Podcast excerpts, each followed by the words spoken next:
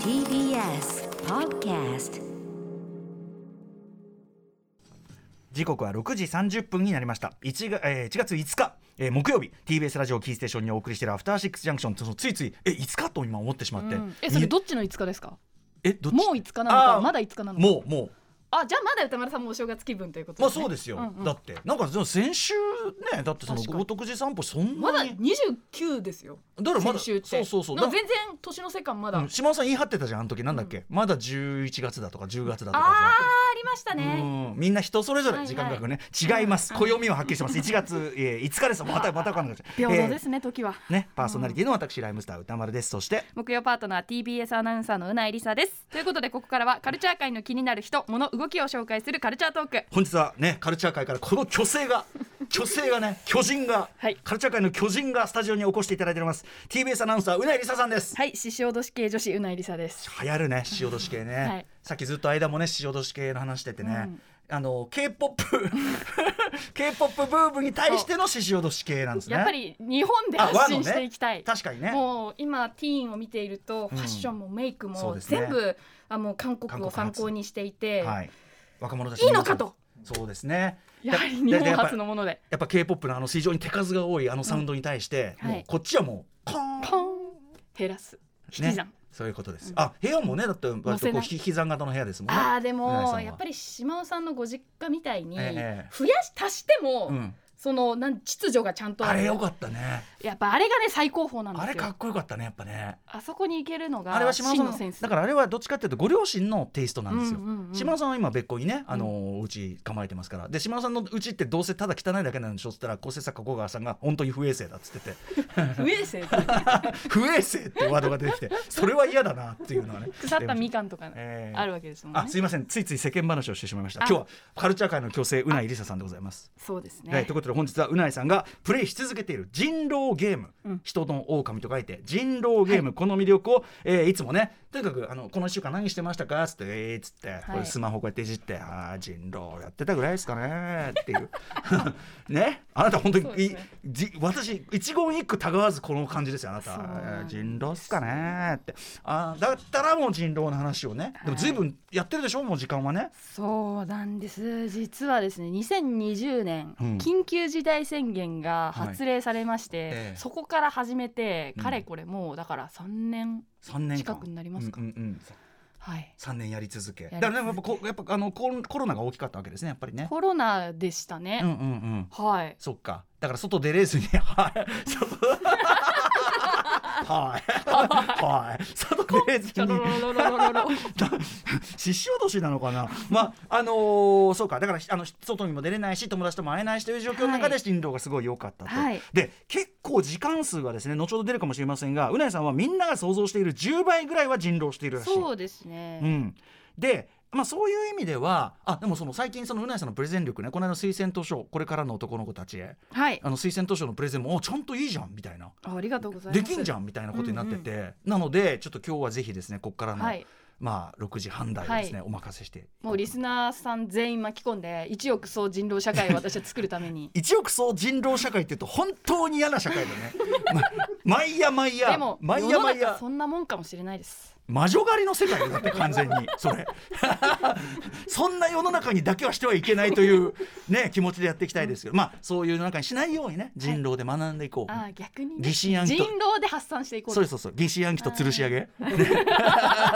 でしょ本質はねそうですねそういうことですよね吊るし上げのゲームなんで、うんはい、まあ推理とね、んはいはいということで、えーお知らせの後うないりささんが語る人狼ゲームの魅力スタートです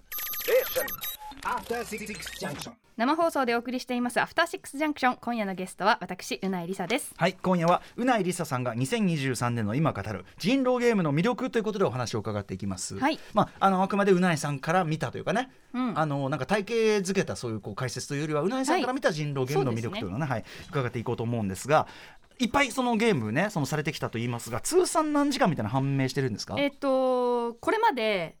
2000試合やっていて2000試合データが残ってるんですけど、はあはあ、2000 2000試合やっていて平均プレイ時間が30分って出てたので、はい単純計算すると1000時間1000時間よく僕はこの映画の時間に換算するんですけど1000時間あると2時間の映画だとして500本見れますねそうですね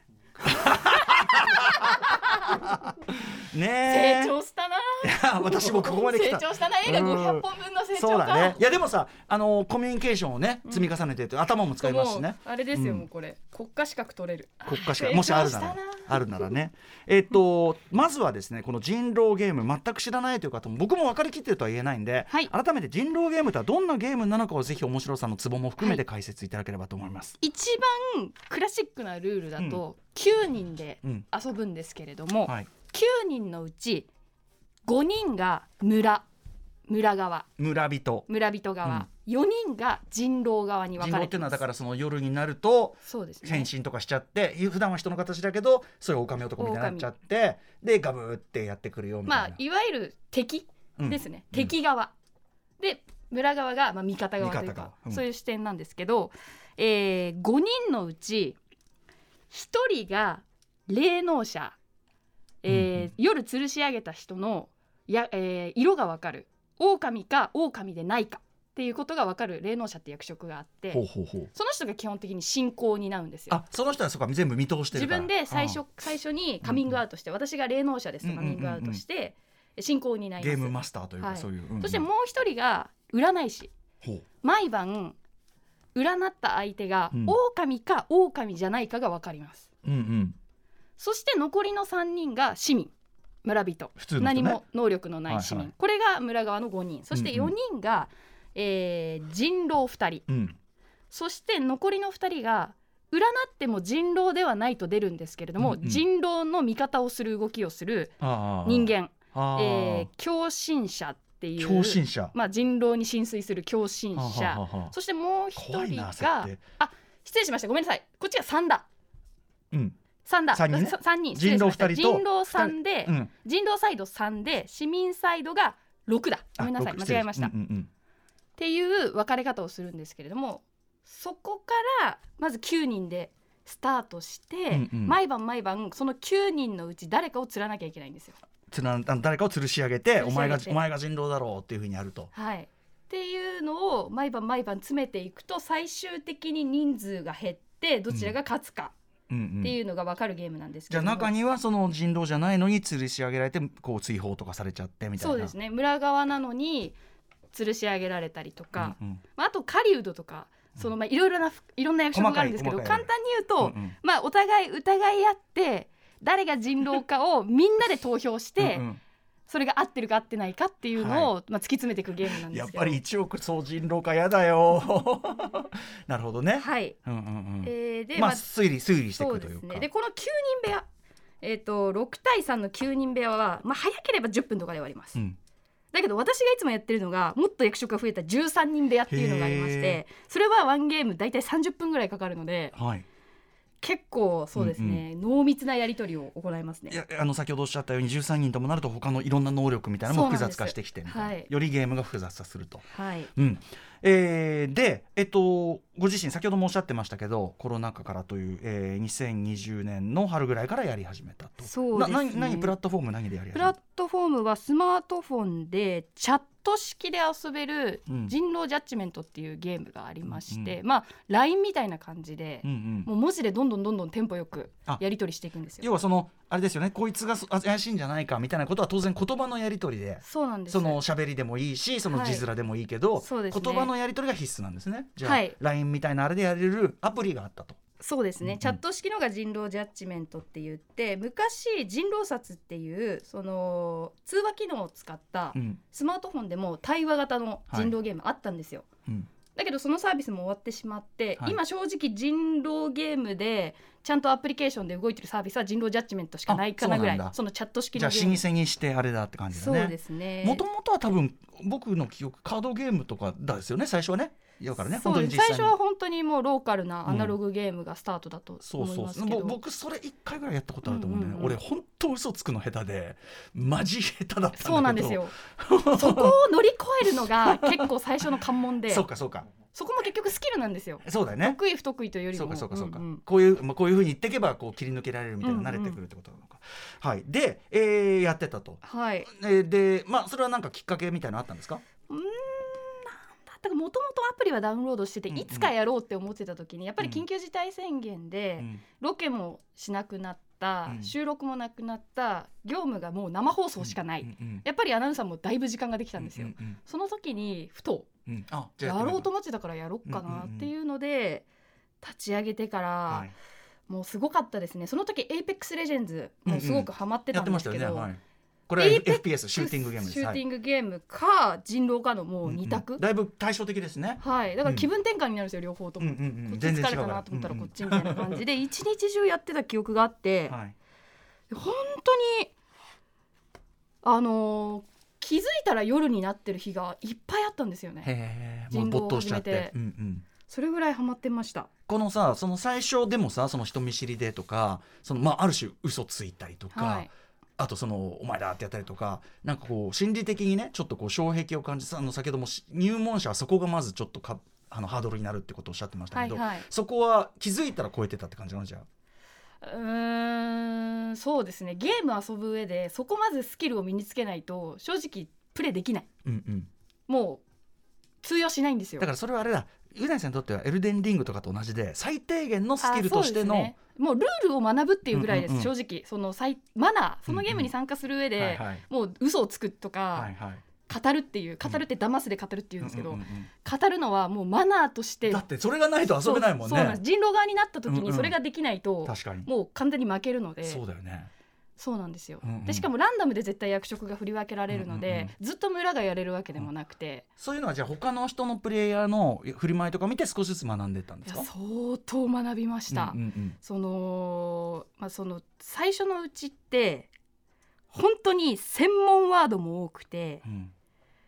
言葉も意味もわからないんですけれども、うんうんそのせいで会話もできないんですようん参加できないうんだけど初日ってほとんど情報がない中で、うん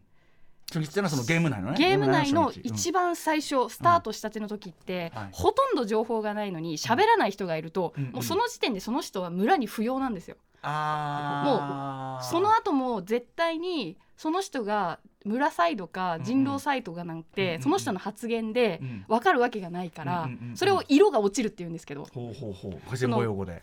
基本的に色が落ちていくっていうのは黒か白って言い分けられてて、うんうんうん人狼は黒うんうん村が白うんで色が落ちていくっていうのはどちらかに色がめくれていくってことなんですけうんうど。んうんうんへー色が落ちないグレーな存在はうんうんもう村には不要なんですよ。しかもその積極的なコミュニケーションを取ろうとしてないという理由だったりしてるねっていう喋らない人のうことんうんうをん経費って言うんですけど、経費あのよく経費、経費を落とすとかの経は費い、その経費。え喋らない人のことを経費っていうのなんでこういうのかわからないんですけど、えそういうこうあのなんていうかジャーゴンという専か門ワードがあって、へえなんだろうねまあ要はその必要経費みたいなもの必要枠みたいなことかなもうその要はいるからしょうがねえやと。あみーたいなそこうとかかなもしれないですね。はあでも確かにこれちょっとさ例は違うかもしれないけど「ダイアログ・イン・ザ・ダーク」ってあの暗闇の中で、はいはいはいあのあれするやつでやっぱ喋んないとそこの世界では存在しないも同然にそなうってそうしまそううっていそううそうなんです。それに近いものかもしれないですね。そうなんです、うんうんうんだから寡黙な人はもう経費になって初日にほとんど連れてくんですよ。うんだけど最初って何話せばいいか分かんないから全員経費になるんです要よはその始めたてほやほやの人は。あ悪意とかわざとやってるんじゃなくてもねそうなんです、だからうんうんうん私も始めて1か月くらいは初日釣りばっかでしたえ結構だね1ヶもう月ずっと釣られるんですよえ初日えにでもさそれで心よく折れなかったねそれがそこなんですよなぜか私そういうなんか難易度があるゲーム好きじゃないんですけど、うんやっぱりこのゲームにしがみつきたいっていう思いがあったみたいでほうほう他の人がどういうその発言をしたら初日抜けてるのか縄を抜けるっていうんですけど、初 日の初日の縄をかいくぐることをどあうやってみんな縄抜けしてるのかっていうのあを、はいもうみんなの発言をチェックして、うんうんうんそっか初日にとにかく、うんあのテンプレな発言であっても、うんこういうことを言えてればまだマシなんだっていうんん状況を整理するだけでもいうんいとか、はいはいはいなるほどこうあのこうこうこうこうですねっていうことを、まあ、分かりきってるかもしれないけど言うだけでもそうなんです、うんうんうんっていうのをみんなの姿を見て学び、はいはい徐々に徐々に初日につられなくなっていく上で、うんうんそこからやっと自分がどういうプレースタイルを作っていくかっていうのが遊べるようになる、あえ、て寡黙な経費ポジションを維持して、うんうんでも最後の方ですごい重要な一言をうんうん言うだけでもあこいつは村だって思ってもらえたりとか、うんうんうんうんいろいろ立ち振る舞いがあるんですけど、はいはいやっぱり最初がなかなか難しいんですよね。うんでもそのまあうないさんは持ち前のねそのいいろいろそのゲームなんていうかなゲームから学んでいくというかな、うん結構そこはストイックにねいつも学ばれるから、はいそれで楽しくなってきたあと、そうやでっぱすねこの人狼ジャッジメントはあれだもんねつってもさっき LINE みたいにとおっしゃってたかそうらなんですよあの直であのししゃべりでやるわけじゃないからそうそうそうもう事情だからそうなんですよまだ気が楽というか。そのまあ人狼ゲームって誰かと遊ばないといけないゲームなので、うんただ知らない人と通話でやるのはハードルが高い、うっんうんていう意味でやっぱりチャットって、うん自分の個人情報何も明かさないのうで、んうんこねだってすごく参加しやすい。もうこね、声のと声の要するに女性なのか男性なのかそういうところだってね、情報になっちゃうからそうなんですでうなえさんなんか声だけでバレちゃったりするかもしれないもんね。なんかこうあとやっぱり声だと喧嘩になっちゃうこと結構あると思うんですよね。あーその人狼殺のプうレイんうがん結構 YouTube とかでも動画で転がってたりするんですけど、ええなんかこうちょっと出会い目的に利用したりする人とかあああーそうなんだと荒らしたりとかあーまあそふれはざやっぱけたりとかあー結構いろいろなことがあったりしてそうすると空気悪くなるねそうなんですそれでまあちょっともう秩序が保たれなくなってどんどんさ、うんうんあのそなんですかね、うんうん人気もなくなっていっちゃったりとかもあったと思うんですよね。はいはいでうなぎさん的にはその身につけた上級者テクみたいなのありますかあー上級者テクですか、まあ、とにかくあのうなぎさんのスタイルっていうか人狼ワードをうーんそうですねこれかなりうーん色をどんどん落としていくっていうのが一番いいんです一色番色を落としていくっていうのはなんかその白黒をこうつけていくそうですね自分が村であろうが狼であろうが、うんとにかく周りのプレイヤーにをうんうん殴りまくる、殴るってな相手の発言に不審な点があった時にあーもうとにかくそれを責めるダウトうんそれを責め続ければあの人を責められる余裕のある人間なんだって思われるんで、ああそうすると これでかなりあのライン精査って言ってライン精査人狼が2人いた時に、うんうんあ A と B はお互いを守りたいじゃないですか。ーうんうんだから A も B もお互いを擁擁護する発あ言ーこれでも初心者ですよこれやっちゃったら、うんうん要するに守り合ってるとそうもそううかそうか LINE があるって思われてなんかまずその人をかばってる時点であなんかって感じしちゃうんそだなんですよだからやだ誰でも殴れるって 誰とも LINE がないし誰が釣られても あの問題ないっていうことはどちらかというとやっぱり市民に見られるうんうんうんうんとか確そかうにいういろいろな相手の発言の一こ一つを取って、うんうんこう、うん誰が黒かっていうのをどんどんどんどん狭めていくんですよ、そうかね。攻撃つつとにかく全方位的に攻撃的であるという、まプレイそのスタイルもあるスタイルとか、はいなるほどね。でそれをやっていくと正直初日でもう誰が黒かってだんだん見えてくるんですよ。へえ。やっぱそれに対する反応とかでう、ん、あーこれ多分あのちょっと初心者にある黒の発言だなとか。へえ。ささすが戦時間ともなると。そうなんです名よ探偵のレベルだね。は あのさ、あの専門用語がさ、殴るとかさ、 そうなんですあよのちょっとさ、ちょっと物騒なのね、やっぱね。そうなんですよねあー面白いなだからその専門用語を連呼していれば、うんその対面のリアルで結構人狼されたりすると思うんですけど、うんうん対面の人狼でもあこの人結構やってきてるなって思ってもらえるうんうん。かなっていうところですね。なるほどね。ああ面白いなでもでもやっぱりそのうなえさんのそのなんていうのゲームに対するそのストイックなというかさあのちゃんとスキルを積み重ねてそそれがマナーだっていうのはなかなかぐっさりとくるうん、発言ですねやっぱね。そうですね。うんだからまあ騙し合うこと自分にはそんなことできないよって自分が綺麗な清らかな人間だって思うんじゃなくてそれがマナーなんだから、うんうんうんうんそれをしなきゃいけない。そりゃそうだよね。うんまあ例えば鬼ごっこだったらそれは追っかけの仕事なんだからそうですそうですやれやってことですもんね。うんでたまにいるんですよ黒になって、うんうんで人狼同士は人狼だけのチャットがあるんですよはいでそちら側でどだどういう立ち回りするっていう相談もできるんですけど、うんうんうんもう人狼になった途端相方がうん「ああ人狼か」みたいあなもテうンションやる気がなくなっちうんゃあーうやっぱりね緊張するんですよ確かにねあの人要狼はってさあのあれと少か数派なのちょでっとアクション系になるけどさあのデッドバイデイライトとかもあのキラー側ははっあそうなんきり言ってホストだからどっちかっていうと。んんんんほなんかそのホストに回るその責任と気の重さみたいなのはまあ理解できなくもないけど確かにねはいはいいやでもだだいぶだいぶ分かって聞きましたし、まあ、うなえさんっぽい感じっていうのはね、あとうんうんあとやっぱ専門用語がウケんなその喋んない人経費とかさ、殴るとかさなんだそのワードっていうの面白いね。えーでですね人狼、えーうなえさんえっとその後にこうなんていうのかなやってるゲームの変化とかはやっぱり起こりまうしたかーんんそうですね、まあ、人狼を始めたことで、マーダーミステリーとかもすごく好きになってマーダーミステリーもまあちょっと発生というのかなマーダーミステリーは人狼ゲームにシナリオを載せたゲームで、うんうんもう一度遊んだら、うんいあのもうもう遊べないもう誰はが人狼か分かっちゃうので、シナリオがついてて、この人が犯人って決はまっい、てだるからすごくスペシャルなんですよ、うんうんマーダーミステリー。うんマーダーミステリーを遊んだりとか、うんまあ、あとは「アマングアス」も人気でしたよね。これはあの宇宙船の中でというね、あうんうのんうなあれでもねあのアトロクのあの GM 実況でもねパートナー陣やったりしてましたけど、うんあとすごくおすすめパーティーゲームとしておすすめなのが「ワードウルフ」っていうゲームでワードウルフこれは例えば3人でやるとしたら1人がマクドナルド残りの2人がケンタッキーフライドチキンっっていいう役を割り当てられるんですよ。うんでそこから3分間くらいで会話をしてうん「やっぱり名物はポテトだよね」とうんか、うんうん話をどんどん詰めていっうんて、うん1人は誰かっていうのを当てるゲームなんですよ。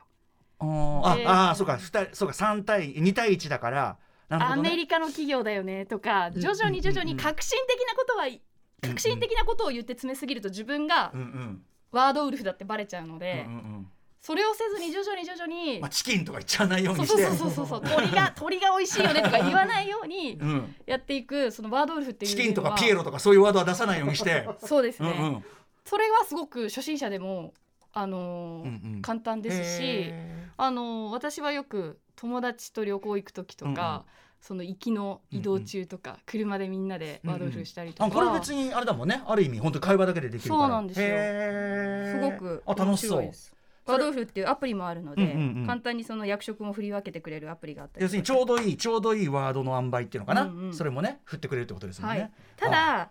本当に友達もいないし知らない人とコミュニケーションも取りたくない人におすすめなのが、はいはいレイジングループっていうレイジングレイジングループっていグルーうプあのレイジングループゲームがあるんですけどレイジングルーブはいこれは以前ね誰かが紹介してたんですよね、うん誰だったかなうんえーレイジングループっていうあグループアプリケーションでも出てるゲームなんですけど、これは人狼を使った、えーアドベンチャーゲームなんですよ、もうシナリオだから完全に決まりきってるんですけど、うんうんうんその人狼ゲームを体感しながらうんうん楽しめるゲームなので、レイジングループねグループだからねはいうんうんうんうんぜひえー友達もいないし、うんコミュニケーションもしたくないから、うんでも人狼ちょっと興味なあるなって人うんうはんレイジングループっていうゲームをこ、れへー俺なんかこれでやってみようかなまずレイジングループすごく面白いでこすれアプリでできできるのかなはい、スマートフォンでもうん出てるので有料ですけれども、はいいうなぎさんあっという間お時間来てしまいましたいやーあっという間だったねそうですねもっとねニッチなんですよね本当にこの世界だからもっと細かく細かくや細ってかいくくと奥深さがあるんですけれどもすいません今日というはい全然全然、はいどうだったかな伝わったかな思いちょっと参入障壁高いなっていうの伝わっちゃいましたかねうなぎさんがすごい脅すんでそこは、うんいやでも分かりました何が三あの三人障壁かが分かったからでもそこ乗り越えて、うんやっぱり自分で人狼を見つけて、うん占い師になった時に初日の占いでいきなり人狼を見つけられた時は、快感がやっぱあるわけねあー来たーってなります、うなえさんからお知らせ事などありますか。